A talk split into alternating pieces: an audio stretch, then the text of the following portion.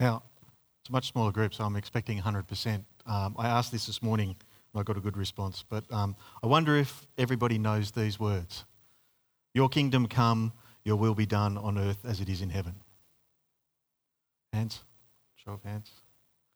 Good, everybody. Excellent. Because that's a prayer that we pray often, and every time we pray that prayer, that's the one that Jesus taught his disciples. We're asking God to bring in the kingdom of heaven. But my question is is that really what we want? Do we want the kingdom of heaven to come? Last week, if you were here, we uh, celebrated the Lord's Supper, and one of the things we say during that is, Come, Lord Jesus, come. And every time we do celebrate the Lord's Supper, we're looking forward to the coming of the kingdom. And in fact, we ask for it to come. In the words of Paul, as often as we eat the bread and drink the cup, we, re- we proclaim the Lord's death until he comes. So the Lord's Supper is a foretaste of that final messianic banquet in the new age when God's kingdom will have come in its fullness and God's work with this world will have been brought to completion. But do any, do any of us actually want to attend that final banquet? Or at least, do we want to attend it soon? Jesus taught in his parables that the kingdom of God is like a pearl of great price or like a treasure that's uncovered in a field. It was so valuable and so desirable that men were willing to sell everything that they had in order to get it. But how many of us would be willing to make that sacrifice, at least right now? We're not all that sure that we want the kingdom of God to come right now, and I think that there's three reasons for that. The first is that most of us are actually pretty comfortable, and we have everything we need and probably most of the things we want.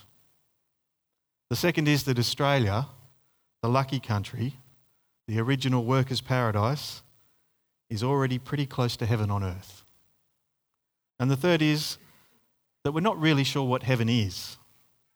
It's vague and fluffy and remote from our daily lives and separated from all the people and things that we love so much.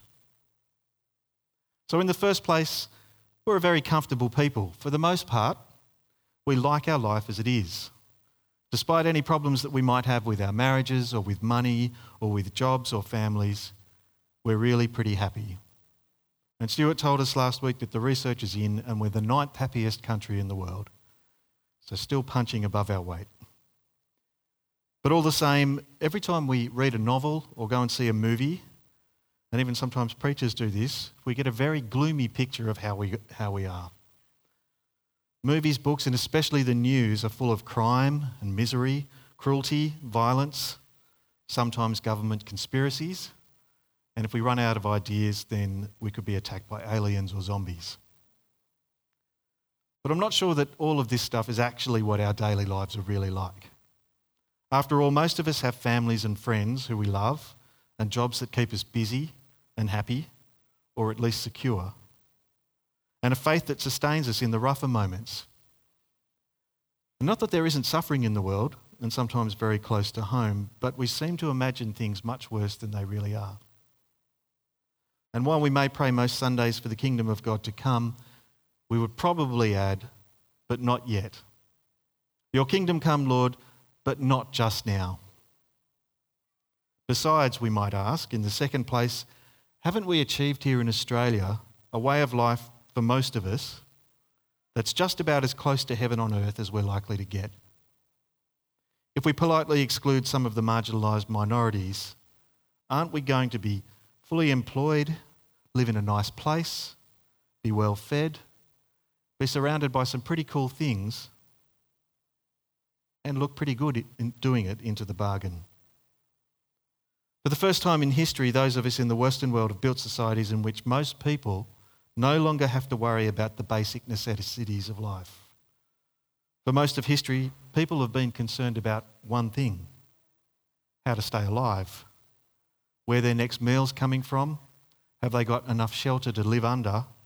And do they have the right clothes to protect them against the elements? This was definitely true of the people of Jerusalem the ones who were listening to Zechariah preach about the kingdom. And if you're not familiar with Zechariah, he was speaking to God's people just after they returned from exile in Babylon. He was around at the same time as another prophet, Haggai, and was preaching just after Isaiah and Jeremiah. And Zechariah had listened to the preaching of Isaiah and Jeremiah, and he took seriously the promises that he heard from them. In the face of the evidence on the ground, he believed promises like what Jeremiah tells us in chapter 29 of his book. And this is what it says When 70 years are completed for Babylon, I will come to you and fulfill my good promise to bring you back to this place. For I know the plans I have for you, declares the Lord plans to prosper you and not to harm you, plans to give you a hope and a future. Then you will call on me and come and pray to me, and I will listen to you. You will seek me and find me when you seek me with all your heart. I will be found by you, declares the Lord, and will bring you back from captivity. I will gather you from all the nations and places where I've banished you, declares the Lord, and will bring you back to a place from which I carried you into exile.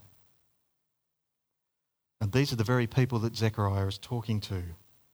A bunch of refugees who managed to survive the Babylonian destruction of their country in 587 BC. Some of them had spent years in exile in Babylon and they'd be allowed, they'd been allowed to return 70 years later. The rest of them, the poorer classes, had been allowed to remain in Palestine all along, and they'd simply scraped out a living in that devastated land as best they could. But now, in the year 518 BC, when this passage in Zechariah was written, the inhabitants of Jerusalem, God's chosen people, were still in trouble. Their temple was a burnt out ruin. Their city walls were nothing but rubble.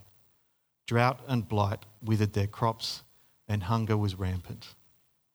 Inflation, caused by a shortage of everything, ate up anything that they could earn. They no longer had a king or a government. Once a proud nation, they were just a tiny, impoverished sub province in the vast Persian Empire. Their life was a matter of scratching around for the basic necessities.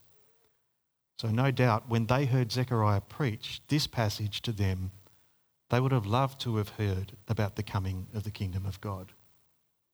They needed something better. And that's still true for most of the people on earth. Most people need something better because they still have to worry about simply managing to exist. But that's no longer true for most of us. We no longer need to worry about getting enough to eat. Actually, we worry about getting too fat. And if your grandparents were anything like mine, they were always talking about fattening us up. And eventually it works too, just so you know. But we even have to worry about our dogs and cats getting too fat now, and they end up on diets as well. And most of us have somewhere pretty nice to live, and these days clothes are for fashion, not function. And like Stuart told us last week, because all our needs are being met, we can make the things we want sound like the things we need. Sometimes we're self aware enough to know that our problems probably aren't as bad as we're letting on. So we call them first world problems. We're so free of anxiety about the basic necessities of life that we can just choose to worry about which smartphone to buy, how many we should plan for the party next week, or which restaurant puts the most organic whole foods in their dishes, or whether my car really fits with my personality. We've pretty much got it made, we think. So, who wants to leave all that for some unknown thing called the kingdom of God? Who wants to give up the good life in Australia for some ethereal realm in the sky? And maybe that's the third reason we don't really want the kingdom of God to come. Because we think of it as some vague realm way off in heaven somewhere, separated from all the good things that we so enjoy in life. We have some strange pictures of the kingdom of God. Usually we think of it as a place in heaven where we go after we die. And our pictures of the kingdom have been influenced by all those stories of pearly gates and fluffy clouds and harps and angels flying around. We've inherited those pictures from a whole bunch of different sources from books like Pilgrim's Progress, from the art of Rubens and Michelangelo, from Negro spirituals that sing about golden slippers walking on golden streets, and even the imagery and symbolism of the Bible itself. We put those pictures into our hymns. Holy, holy, holy runs the second verse of a well known hymn. All the saints adore thee, casting down their golden crowns around the glassy sea. Cherubim and seraphim falling down before thee, who were and art and evermore shalt be. And none of that makes very much sense to us, nor does it sound all that appealing. And so we might pray the Lord's Prayer for God's kingdom to come, but we're not sure we want it. So let's seek the kingdom of earth and let heaven take care of itself. Now, in the Bible, there is a reality to heaven. It's the dwelling place of God the Father, the Son, and the Holy Spirit. Now, the biblical writers strain at the limits of human language to try and describe that place. And maybe it really is a combination of all those popular images we have in our heads. But Zechariah had a teacher in Isaiah who gave him a very different version of what heaven's like. And in Isaiah 11, we hear a promise about the coming one and the kind of kingdom that he's bringing. And it goes like this A shoot will come up from the stump of Jesse, from his roots a branch will bear fruit. The Spirit of the Lord will rest on him the Spirit of wisdom and of understanding, the Spirit of counsel and of might, the Spirit of the knowledge and fear of the Lord. And he will delight in the fear of the Lord. He will not judge by what he sees with his eyes or decide by what he hears with his ears, but with righteousness he will judge the needy. With justice he will give decisions for the poor of the earth. He will strike the earth with the rod of his mouth. With the breath of his lips he will slay the wicked. Righteousness will be his belt, and faithfulness the sash around his waist. And then it says, The wolf will live with the lamb, the leopard will lie down with the goat. The calf and the lion and the yearling together and a little child will lead them. The cow will feed with the bear, their young will lie down together.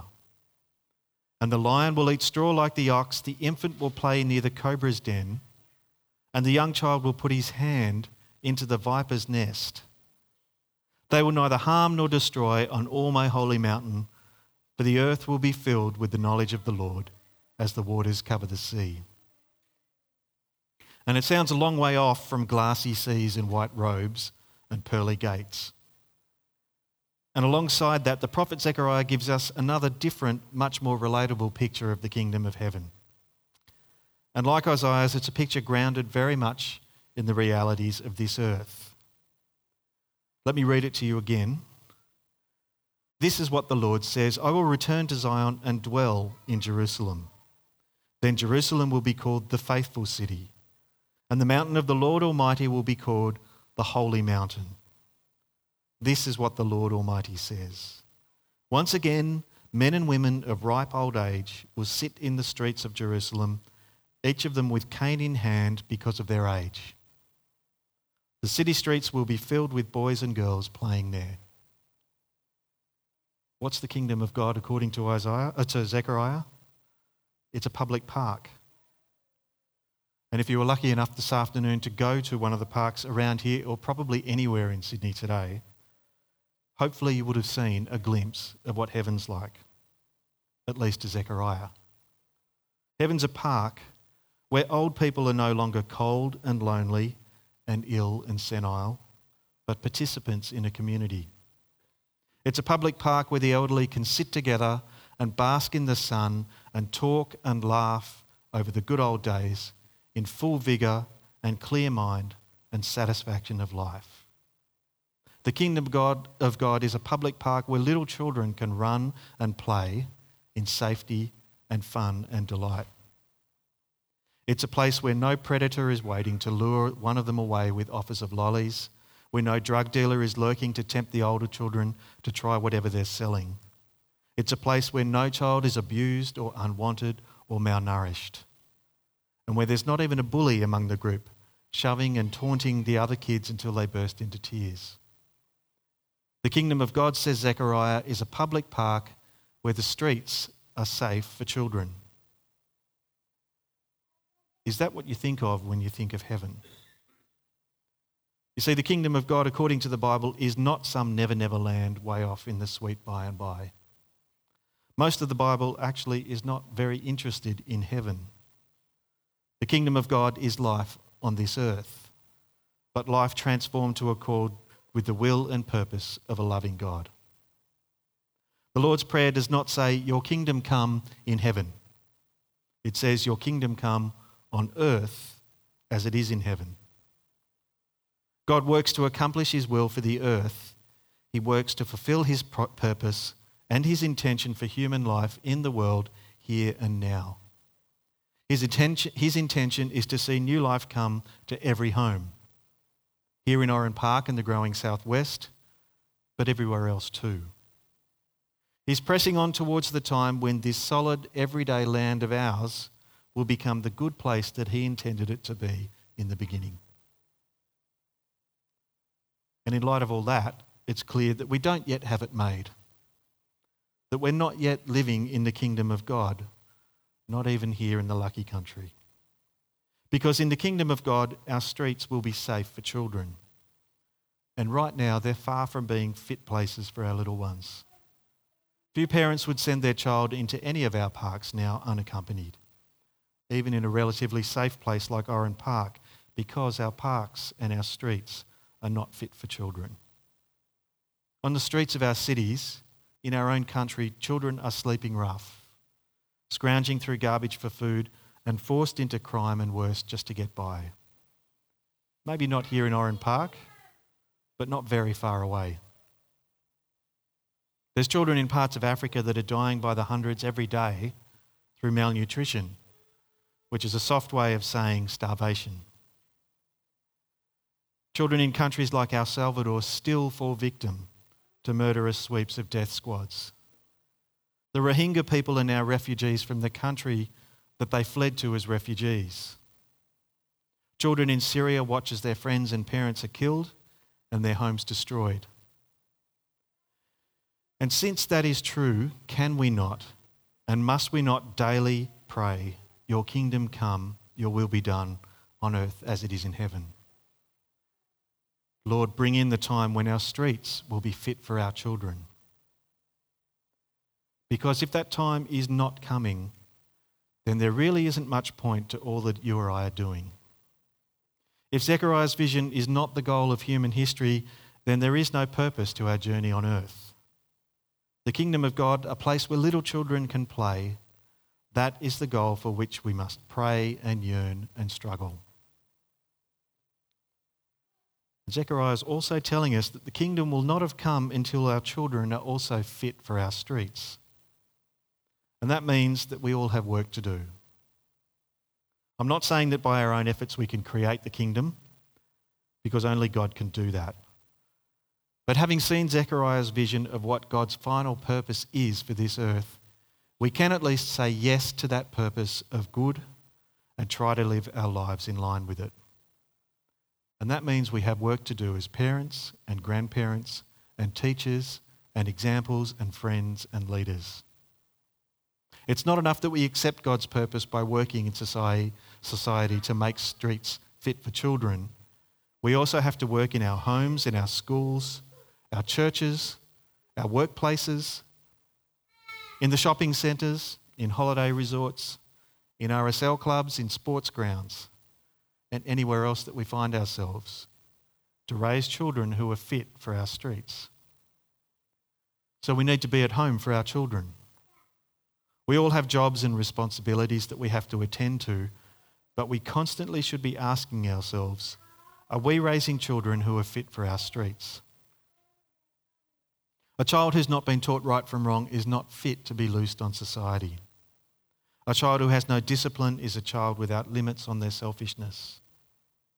A child who has not been loved and encouraged and praised and hugged is a child who can never love others. And a child who's not been taught that there is a sovereign God to whom they're responsible is a child who will never use their God given talents wisely and therefore will have no purpose and meaning for their life. And we're all children, no matter how old we are. And if our parents can no longer help us, then the rest of this family has to step in. Are we raising children who can contribute to their fellow human beings, who know how to love God and their neighbour? Or are we perpetuating the evils of this life in the children entrusted to us? These are the questions we have to keep asking. Are we raising children who are fit to receive the kingdom of God? But maybe we can only raise children like this if we ourselves are fit. Maybe our children will be ready for the kingdom only if we ourselves, as parents and grandparents and leaders and friends and citizens, are also ready for it. Jesus came preaching the kingdom of God. And in parable after parable, he instructed us how to become citizens of the kingdom. We can't earn our way into the kingdom of God, he said, by our own good deeds and by our own fine works. Because the kingdom of God is a gift simply given to all the workers equally in the vineyard. Nor can we buy our way into the kingdom of God no matter how much money we might have. We might be able to buy the best clothes and food and somewhere to live.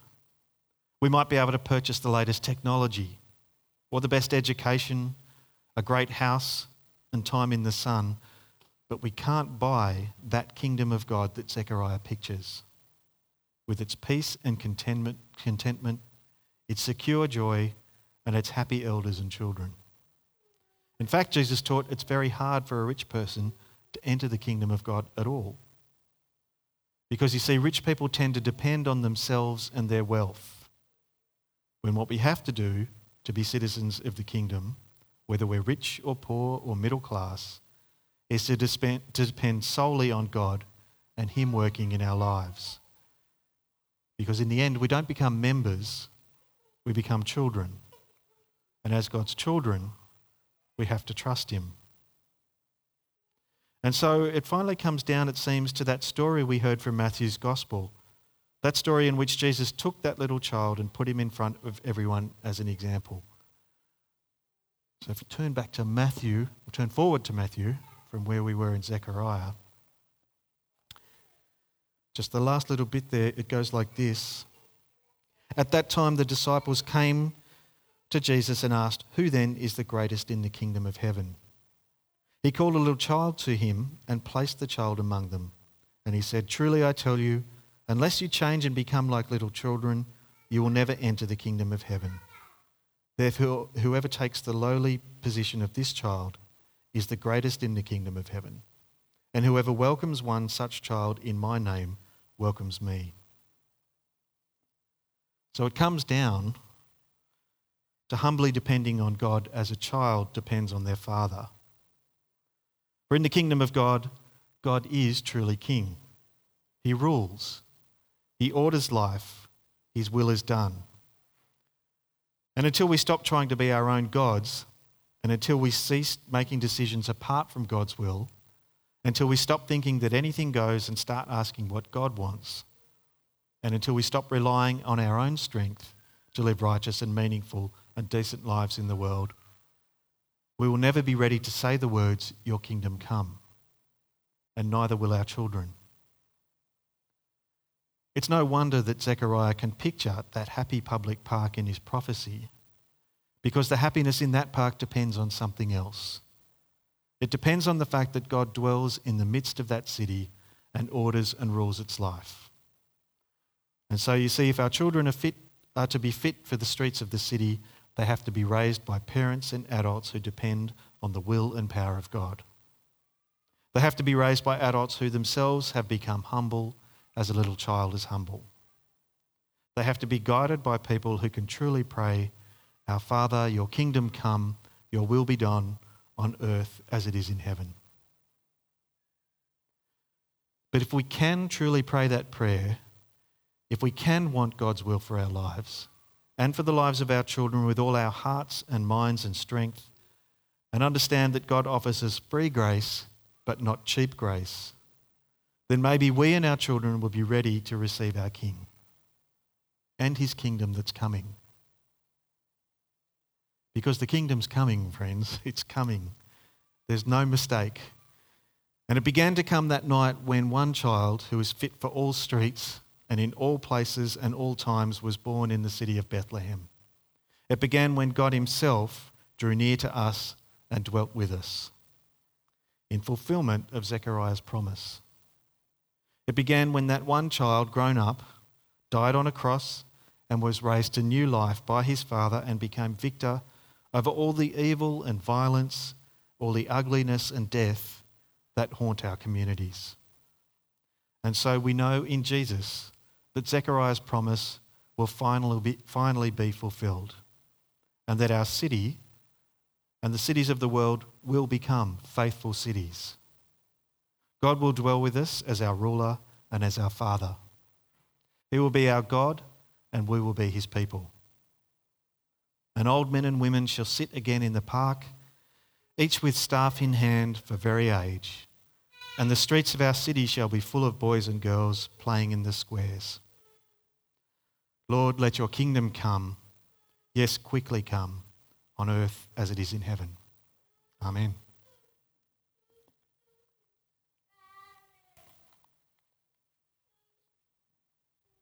Ooh, question and answer time.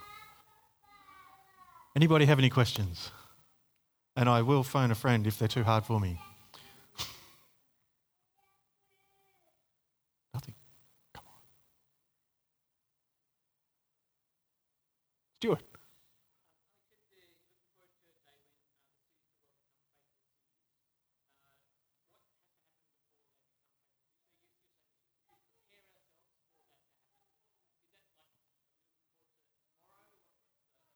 Well, it could be tomorrow um, because nobody knows exactly when it'll be. But it'll be, um, and we could flick to Revelation, but the, the picture is that we don't go so much to heaven, but heaven comes to us. And the earth will be renewed, and there'll be no more tears or weeping, and we'll be living in the New Jerusalem. So it's, it's a time when the earth is fixed and back to the way it should have been in the beginning.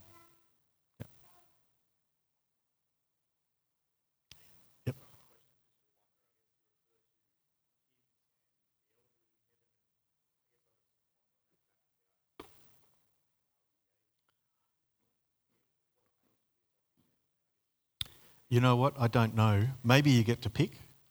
Maybe you get to be your best self. Don't know. But, um, but that's the picture Zechariah gives. Is he trying to give us an exact picture? Probably not. He's trying to give us this is what it'll feel like. Um, so I don't know. Maybe we will fly around and have wings and play harps. I'm hoping that's not true either. But yeah, no, we don't know. But in a sense, we will be our best selves, whatever that is. So, and we'll have new bodies and everything will be great.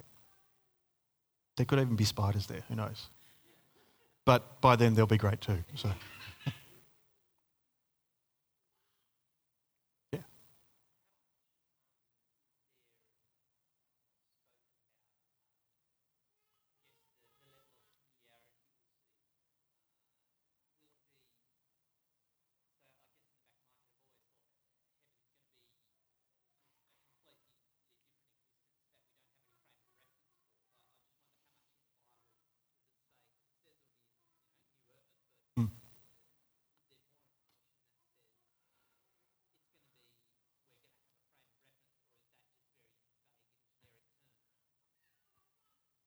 It's vague and it's not vague. It will still be familiar enough all the good things about the earth will still be there.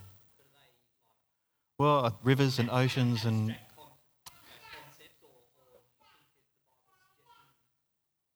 No, see, the Garden of Eden, if you take Garden of Eden, uh, Eden as, if you like, heaven before, or there was trees and rivers and dirt and work, um, so things to do.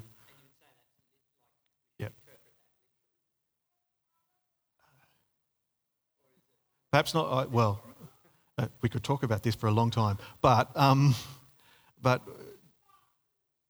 it is probably poetic, and yet there are parts of it that are absolutely literal. Um, and one of those is that the earth was created and it was good. Um, maybe we can't quite imagine everything in the earth being good just yet, but all the good things that we do know, I imagine they'll be there. And there might be other things that we don't know about yet. Hmm. Yeah.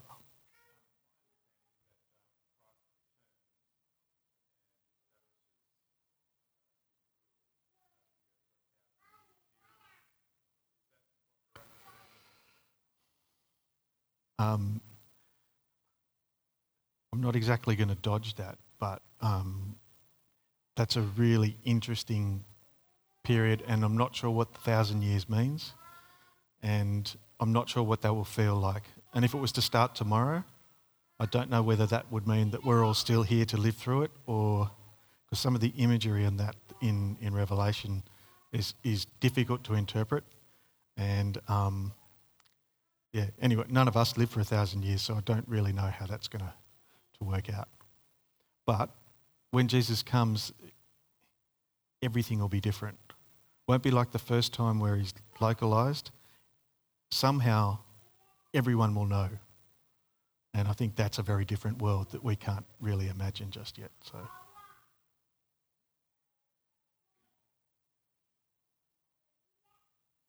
I'm going to get off before I get any more hard questions.